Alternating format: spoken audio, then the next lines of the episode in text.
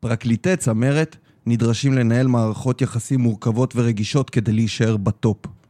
והיום נכיר את זו העומדת בראשן, זו הנרקמת בין המייצג הפלילי למשטרה. כבודו, הפודקאסט המוביל על ייצוג ואסטרטגיה משפטית. עורכי ועורכות דין משתפים באני מאמין, בעקרונות שלהם ובסודות האסטרטגיה לייצוג מוצלח של לקוחותיהם. מייצוג בעסקאות נדל"ן ועד לייצוג בסכסוך גירושין. מייצוג תאגיד בינלאומי במום להסכם ועד לייצוג עובד מול מעביד. לכל תחום ולכל עורך דין יש את האני מאמין והעקרונות שלו בייצוג. בפודקאסט כבודו ניכנס לנבחי נפשם של עורכי הדין ונלמד כיצד הם רואים את הייצוג ומהו ייצוג מנצח עבור לקוחותיהם. אני עורך דין אילן ברנבוים, עורך דין במחלקת הליטיגציה של משרד סימון, איסר דסקל ושות' והמגיש של הפודקאסט. תהנו.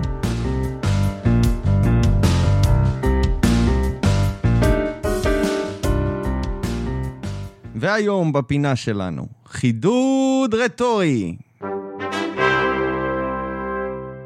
את או אתה נמצאים כרגע בפוזיציה מאוד חלשה. אז כדאי שתכירו את פתחי המילוט שלכם. טענות סף. לפעמים, האסטרטגיה הכי טובה שיש לנו היא דווקא להרחיק את הצד השני מלהשתמש בפורום, בהליך המשפטי. בשביל להשיג זאת, חשוב להכיר את נתיבי המילוט שזכו לשם טענות סף. טענת סף היא טענת הגנה שאם תתקבל, ההליך ייגמר עוד לפני שהוא התחיל. משמע, ללא ששמעו בכלל לטענות הצד השני לגופן. יש שלל טענות סף שונות. דוגמה אחת היא טענת ההתיישנות, או מה שמכונה בציבור, טוב שנזכרת. טענת ההתיישנות היא מהחזקות בשיטתנו. זה משום שהיא קבועה בחוק, חוק ההתיישנות. טענה אחרת בסגנון דומה היא טענת שיהוי. בטענת שיהוי, למעשה, הצד שכנגד עושה שימוש לא נאות בזכות התביעה שנתונה לו. הוא פוגע בציפייה הלגיטימית של הנתבע שלא להיתבע. טענת סף מסוג אחר היא טענת מיצוי הליכים. או כמו שהמורה הייתה אומרת, קודם היית צריך לפנות אליי. המשמעות של טענה זו היא שתחילה יש למצות הליכים מקלים יותר, לפני שאנחנו מנצלים את זכות התביעה. אם יש משפט שמתאר את טענות הסף בדרך הטובה ביותר, זה יהיה ללא ספק, אל תהיה צודק, תהיה חכם. אז היום, בפרק השישי של כבודו, יש לי את העונג לארח את עורך דין שדי קאבה, יו"ר משותף בפורום הפלילי של לשכת עורכי הדין, ובעליו של משרד עורכי דין שדי קאבה. שלום שדי. אהלן, איזה כיף שאתה פה. תודה רבה שהזמנת. מהדברים היותר מסקרנים שאני רוצה לשמוע עליהם, זה המערכת יחסים שבין עורך דין שהוא מנוסה בפלילים למשטרה. Mm-hmm. רציתי לשאול אותך בהתחלה, בזירה הפלילית, למשטרה הרי יש כוח לשלוט בעובדות שזה כוח לאין שיעור גדול. מה המשמעות של היתרון הזה? תראה, אני קודם כל אדבר טיפה על עצמי שתבין מי אני, כן? אה, אני עוסק בתחום הפלילי, אבל יש כמה סוגים של, אה, או מגוון סוגים של עבירות פליליות שמטופלות במשרדים, במשרדים השונים. המשרד שלי עוסק יותר בפשיעה היומיומית, אה, עבירות סמים בעיקר, אלימות. אז אני נמצא באינטראקציה תמידית עם המשטרה, אנחנו מדברים על לפחות פעם, פעמיים ביום, לפעמים גם הרבה יותר.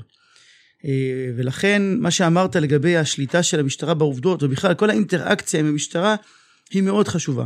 היחס הבין אישי בינינו הסנגורים לבין המשטרה הוא חייב להיות אה, יחס טוב שמבוסס על אה, כבוד הדדי ואמון וזה הבסיס לעבודה שלנו. אפשר להגיד טוב כמעט חברי או שזה טוב של כבדהו וחשדהו? האמת היא שאני עובד הרבה מול תחנות בתל אביב כי המשרד שלי הוא בתל אביב ואפשר להגיד אפילו שהרמה היא חברית. אה, יש הרבה כבוד הדדי, איך אני מרגיש לפחות, אה, ולכן בהקשר הזה האינטראקציה עם המשטרה היא מאוד חשובה. אה, סתם אני אדמיין לך סיטואציה, כן? נניח יש לי לקוח שנעצר כרגע, המשפחה מבקשת לברר מה איתו, זה השלב הראשוני, זה השלב שבו הכל בתולי, אף אחד לא יודע כלום. אם אין לך את הקשר הישיר לקצין המשטרה, אם ביחידה החוקרת לא מכירים אותך. כשאתה אומר קשר ישיר זה ממש אתה מתקשר אל הקצין. אני מתקשר לנייד של הקצין. זה אחד הדברים שהם חשובים מאוד. זה יתרון לה, להבין גם. משמעותי. אה, קציני משטרה הם עובדי ציבור. לא כל עובד ציבור נותן לך את הנייד שלו. לא כולם זמינים. שוטרים עובדים בעבודה שמחייבת אותם להיות זמינים, הרבה מאוד שעות, ותאמין לי, אני, אני רואה אותם איך הם עובדים. ולמרות הכל הם עדיין מוצאים זמן לדבר איתי ועוד עם עוד חברים ועוד עם כל מיני אה, דברים שצצים וזה בדיוק העניין ש, שיש פה כבוד הדדי והוא עוזר בסופו של דבר לחשודים. התחלתי לומר נניח ניקח מקרה של אדם שנעצר המשפחה רוצה לדעת מה הולך איתו ובהקשר הזה אם אין לך את הטלפון של הקצין אם הוא לא מכיר אותך אם הוא לא יודע מי אתה הוא לא ייתן לך תשובות בטלפון. ותחשוב שהרבה מאוד דברים אפשר לפתור בטלפון. הקציני משטרה מפעילים שיקול דעת, הרבה מאוד מפעילים שיקול דעת אה, בריא ונכון, הרבה מאוד פעמים אנחנו מצליחים אה, ביחד עם המשטרה אה, להגיע לתוצאה שהלקוח משוחרר בלי כל הצורך בדיוני מעצר וכולי. שזה דברים שאתה בעצם סוגר עוד בטלפון, ובזכות זה שאתה יודע מי בצד השני, למי להרים את הטלפון הזה. כן, החומר האנושי במשטרת ישראל השתפר מאוד בשנים האחרונות, אני חייב לומר את הדבר הזה. אני, אני, א', אני מופתע מזה שגם בהליכים פליליים אפשר לסגור דברים באופן פשוט כשאתה יודע עם מי לדבר. זה נכון. אה, שזה לא, לא היה לי מובן מאליו. אני אגיד לך עוד משהו, יש, יש נטייה שלנו, הסנגורים לפעמים, אה, לחשוב שאנחנו בצד השני. אנחנו לא בצד השני. אנחנו כולנו באותו צד, רק לכל אחד יש תפקיד שונה. צריך להבין את זה. זו הסתכלות ממש מעניינת. וכשאתה מבין שאתה באותו צד, אתה גם מתייחס בכבוד לצד השני, הוא לא אויב שלך, ואתה מצליח להגיע להישגים הרבה יותר טובים מאשר לריב כל הזמן. דרך אגב, גם לריב אנחנו יודעים. את זה יודעים טוב, ועושים את זה בבית משפט, בדרך המקובלת, על פי חוק כמובן, לפי הכללים המתאימים.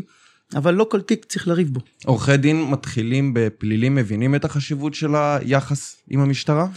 תראה, עורך דין לא נהיה עורך דין לפני שהוא עובר התמחות. Mm-hmm. אני גם בגישה שעורך דין לא יכול לפתוח משרד מיד אחרי ההתמחות.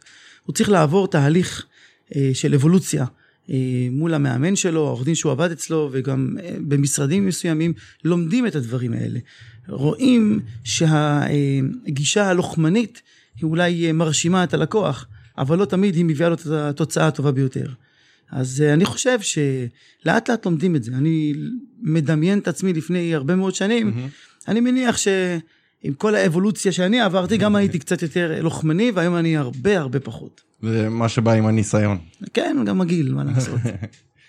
אה, יש איזושהי, אה, אולי, אולי זה רק אצלי, אבל תפיסה שהמשטרה היא תמיד נגד הפרקליט הפלילי. האם אתה כמייצג מרגיש את זה, או שהשת"פים הם גדולים יותר ממה שנראה מהצד?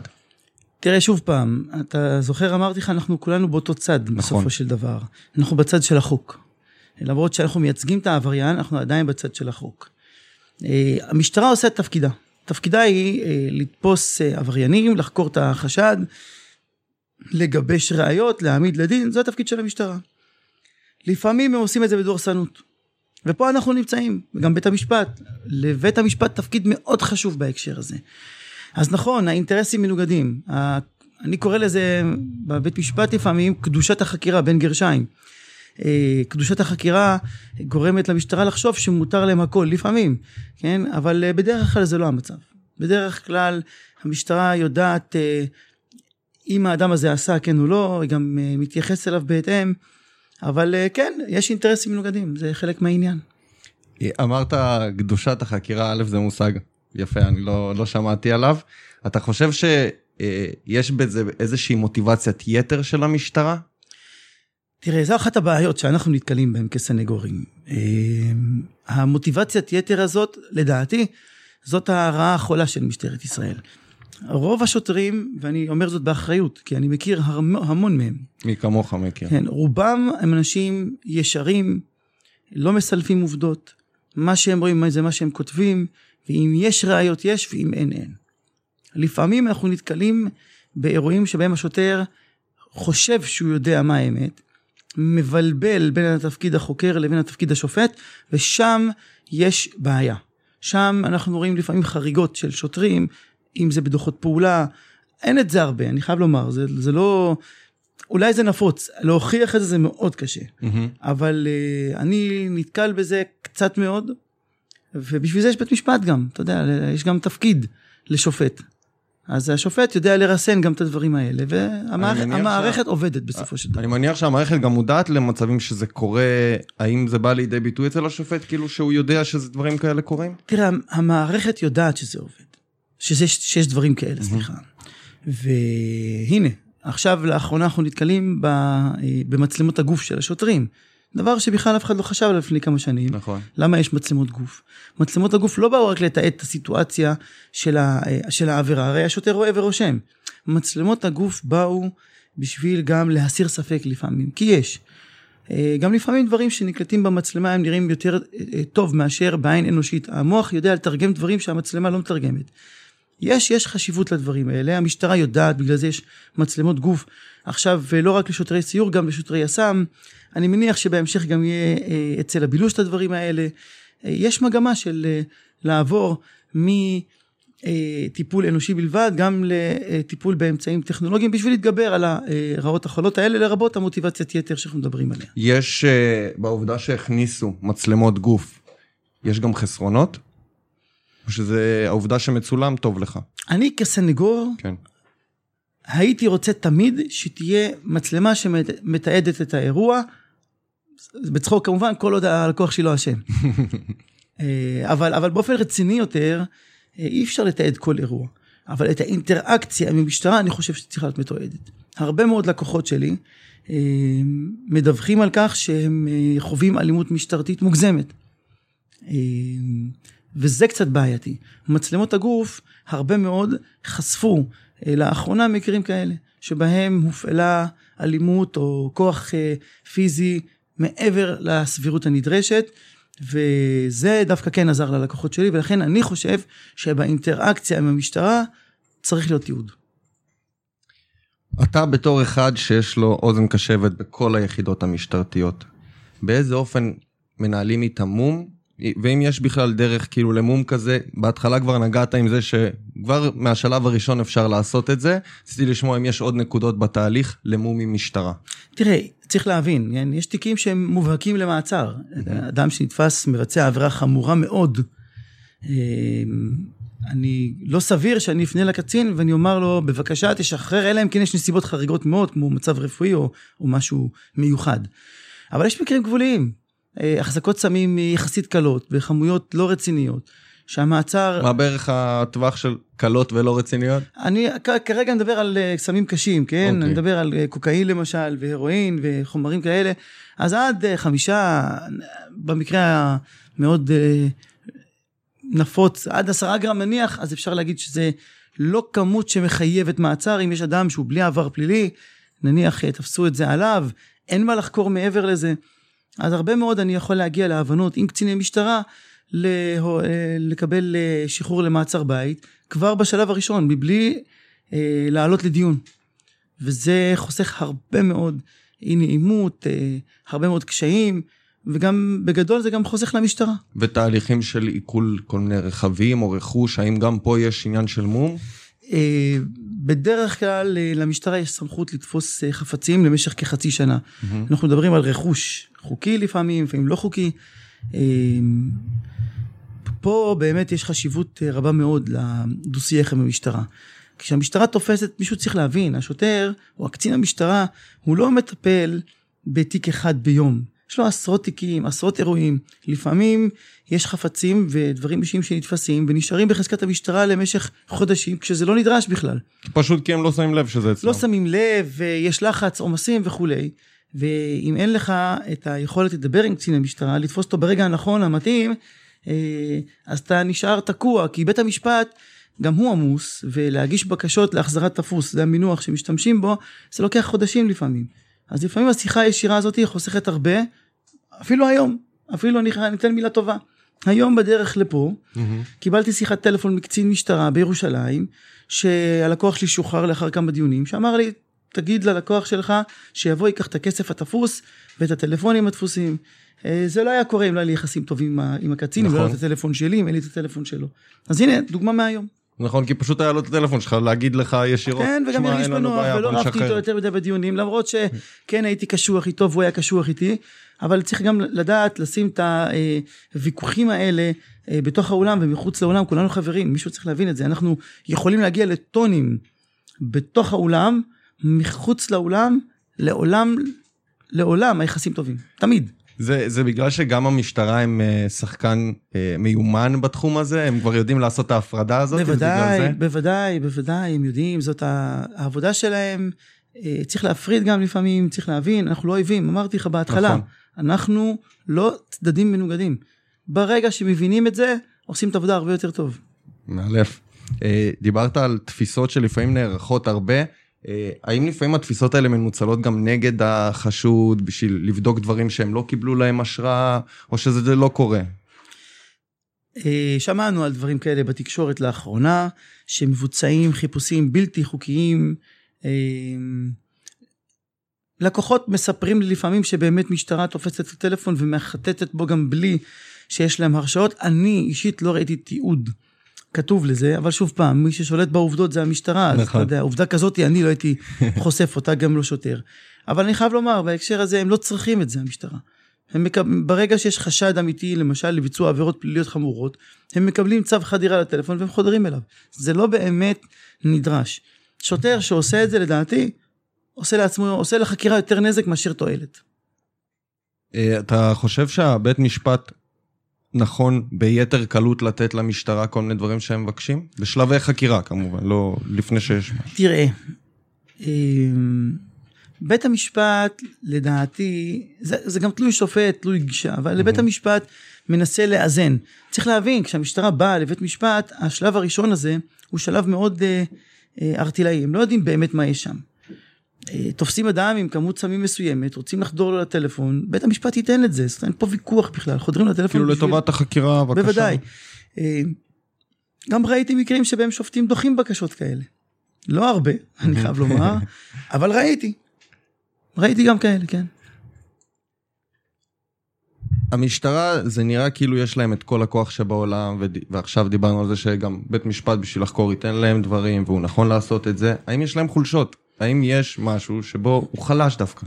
תראה, המשטרה היא גוף חזק, ללא ספק. יש להם סמכויות, כוח, אמון, אה, בית המשפט נותן בהם אמון. אבל אל מול הסמכויות האלה יש גם את הזכות לחירות. אז כשהם עוצרים בן אדם, ועם כמויות העבירות שמתבצעות אה, באזור של תחנה מסוימת, אז יש להם עומס. לפעמים לוקח לחקור תיק אה, כמה ימים. סתם כדוגמה, נניח סחר בסמים. אז היום השיטה מאוד נפוצה לחקירת סחר. מדובר בכמה ימים סחר בסמים חקירה? כן, אנחנו מדברים כן. על שבוע, שבועיים גג. זה מה שבית המשפט מקצה ליחידה חוקרת בשביל לחקור תיק של סחר בסמים. עכשיו שים לב. זה ממש מעט. זה ממש מעט, כי תחשוב מה זה סחר בסמים כשמבוצע דרך טלפון. צריך לחדור לטלפון, להוציא משם לקוחות, לזמן אותם, זה, זה, זה פרוצדורה. זה פרוצדורה. עכשיו, אה, לזמן, לחקור את האנשים, לאמת את מה שהם אומרים עם נתונים אובייקטיביים בטלפון, ועכשיו תוסיף את הקורונה שעושה חסד לכולם, כן? הקורונה מקשה על כולם, אה, חולה מבודד, אה, אה, חשוד שנחשף לחולה קורונה בכלא, פשוט עוצר את החקירה. עוצר את החקירה, המשטרה לא מצליחה לחקור עד תום, והרבה מאוד אנשים משתחררים בגלל הדבר הזה. זה נקודה סופר רלוונטית לעכשיו. הקורונה עצמה תפסה, סליחה, כן, הקורונה תפסה את המשטרה לא מוכנה. נכון בהרבה מובנים. הקורונה תפסה את כולנו לא מוכנים. נכון. אני, אני לא מכיר, חוץ מהסינים, סתם. לא, אבל הקורונה תפסה את כולם לא מוכנים. אנחנו אה, פתאום אה, הולכים עם מסכות, עם, אה, עם כל מיני תכשירים. זה לא פשוט, לנהל, ללכת ברחוב זה לא פשוט. אז תחשוב כמה זה קשה לנהל חקירה, לשלוף אנשים מתוך בית סוהר, מישהו צריך להבין גם מה זה בית סוהר. בית סוהר זה הגוף אולי הכי קשה שיש, הכי נוקשה שיש. תסביר. הבית סוהר אה, מובנה, השירות בתי הסוהר מובנים לפי נהלים. הנהלים שלהם קשוחים מאוד, הם לא זזים מהם. בשביל להוציא אדם מתוך בית סוהר, אתה צריך לתאם את זה מראש. ותחשוב על הסיטואציה שבה אדם אה, יכול לצאת מבית הסוהר לחקירה, להיחשף שם לחולי קורונה, ואז לחזור לבית הסוהר ולהדביק שם את כל אנשי הסגל ואגפים שלמים. כמה פעמים זה יצא לך? או, תאמין לי, אתה לא מבין כמה פעמים, כמה לקוחות יש לי שנחשפו לחולי קורונה. לא מדובר על מקרה נדיר. אני מדבר איתך על בחודשים האחרונים עשרות. עשרות. שלי לבד, זה אני. אתה נתקעת מזה אינטרסי כמה יש כאלה למשטרה, כמה לשב"ס. עוד כל פעם צריך עוד פעם בידודים ועוד פעם אישורים ו... ותחשוב שבתוך כל הסבך הזה המשטרה צריכה לחקור, לעצור עוד אנשים, זה קשה. ובית המשפט מגביל אותם, כי אנחנו גם נלחמים בין גרשיים על כל דקת מעצר של לקוח. אה, מה זה אומר שאתם נלחמים על כל דקת מעצר? זה בעצם המקום שבו אתה מנצל את החולשה של המשטרה. כן, פה, פה המשטרה אה, מוגבלת יותר, בתי המשפט אה, לפחות בשלב הראשון נותנים עניין ימים מאוד קצר בשביל לראות. לראות אה, באמת אה, האם החשד מתפתח או לא. ובית המשפט גם מצפה שהמשטרה תעבוד ביתר שאת, וזאת המשוואה. דרך אגב, אחד הטיעונים שלי בבית המשפט הוא שהמשוואה השלטת באולם המעצרי ימים, שזה מול המשטרה, זאת המשוואה שאומרת אה, אה, מינימום פגיעה אל מקסימום עשייה. זאת המשוואה שבית המשפט צריך לשים אל מול עיניו. מינימום פגיעה בלקוח, בחשוד, מהמם. אל, מקס, אל מול מקסימום עשייה של המשטרה. מהמם. אם יש לך איזה נתון שהוא לא טוב שם, אדם אמור להשתחרר. זה, זה, זה הטיעון שלי דרך אגב. אז תחשוב שזאת המשוואה השלטת. מה, מה זה מבחינתך המינימום פגיעה? כאילו איך, לצורך העניין עכשיו מישהו הוא שם במעצר, דוגמה, נניח עצרו לי לקוח עם איקס סמים בכיס, מהמם. יש לו טלפון נייד.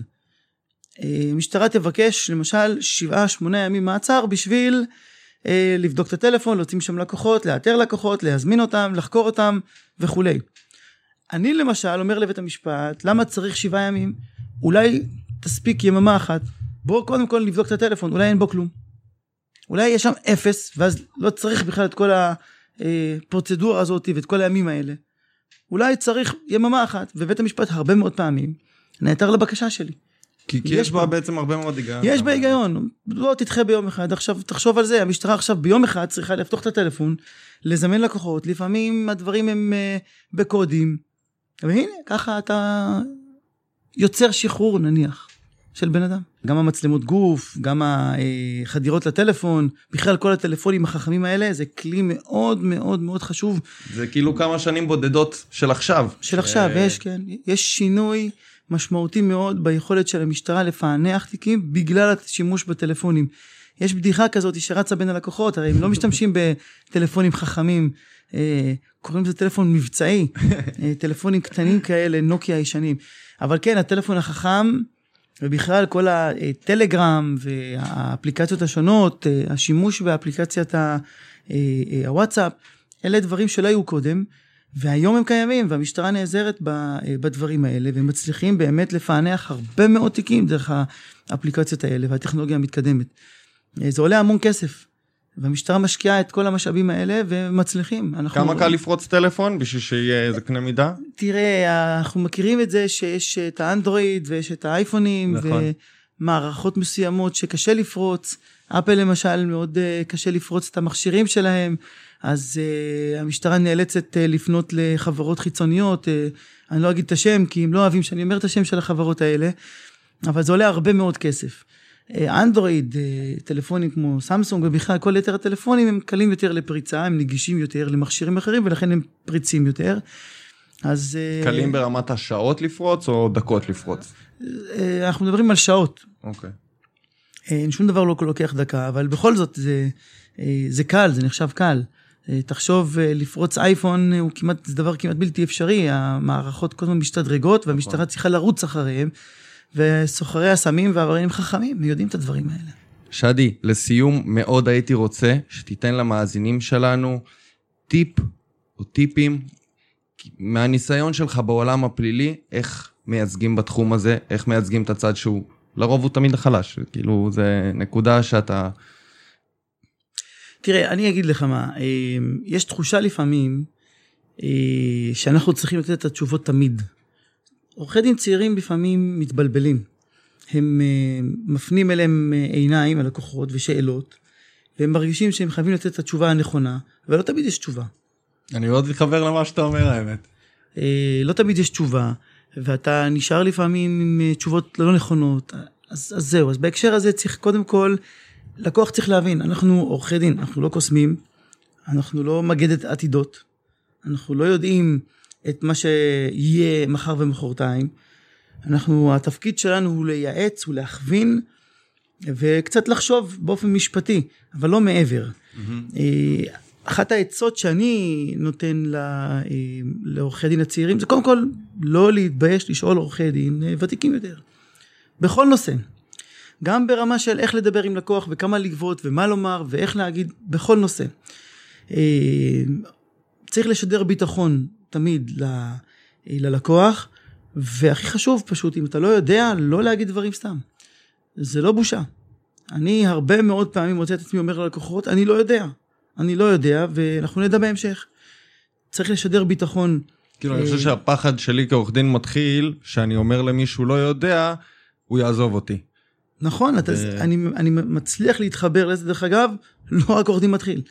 הלקוח פונה אליך בשעת צרה. אתה המושיע שלו, הוא רוצה תשובות. נכון. אבל, וזה בדיוק הנקודה שבה אנחנו חלשים יותר. אנחנו, uh, התפקיד שלנו זה לא לתת רק תשובות. לפעמים אנחנו צריכים להכווין ולייעץ. והתשובה היא לא תמיד טובה. וצריך להגיד אותה. להגיד את האמת ללקוח. לקוח שמבין לאן פניו מועדות, גם יודע, לה, גם יודע להעריך את הדרך שאתה עושה בשביל לחלץ אותו מהמלטעות, אני, אני קורא לזה תמיד, אה, או מהסכנה של מאסר. אה, להיות אה, אמיתי, לומר ללקוחות את האמת, זאת העצה הכי טובה שאני יכול לתת. לא לייפות להם את הדברים, לא לייפות. או לבנות להם כל מיני הבטחות שם. נכון, זו טעות, זו טעות שהרבה מאוד חוטאים בה. Mm-hmm. לפעמים אנחנו גם צריכים להבין, לקוחות לפעמים מאמינים, אתה אומר להם משהו, והם רוצים להאמין במשהו אחר. אז מאוד גם חשוב להיות ברור איתם, שידעו בדיוק אם זה תיק מעצר, להסביר להם, לחזק אותם, להיות שם ברגע הנכון, ו... ועם הזמן גם לומדים את הכל. עם הזמן לומדים את הכל. עורך דין שדי קאבה, המון המון תודה לך. תודה לך. נתת לנו מידע יקר מפז. אני שמח לשמוע. היה לנו מאוד כיף. תודה, בהצלחה. נהנתם? האזינו לנו ודרגו אותנו בכל האפליקציות הפודקאסטים. Apple Podcast, Spotify, Google Podcast ו Deezer. עשו לנו לייק בעמוד הפייסבוק של כבודו, וכמובן כתבו לנו כל רעיון או מחשבה שאתם רוצים לשתף, ואנחנו מאוד מאוד שמחים לשמוע. נתראה בפרקים הבאים.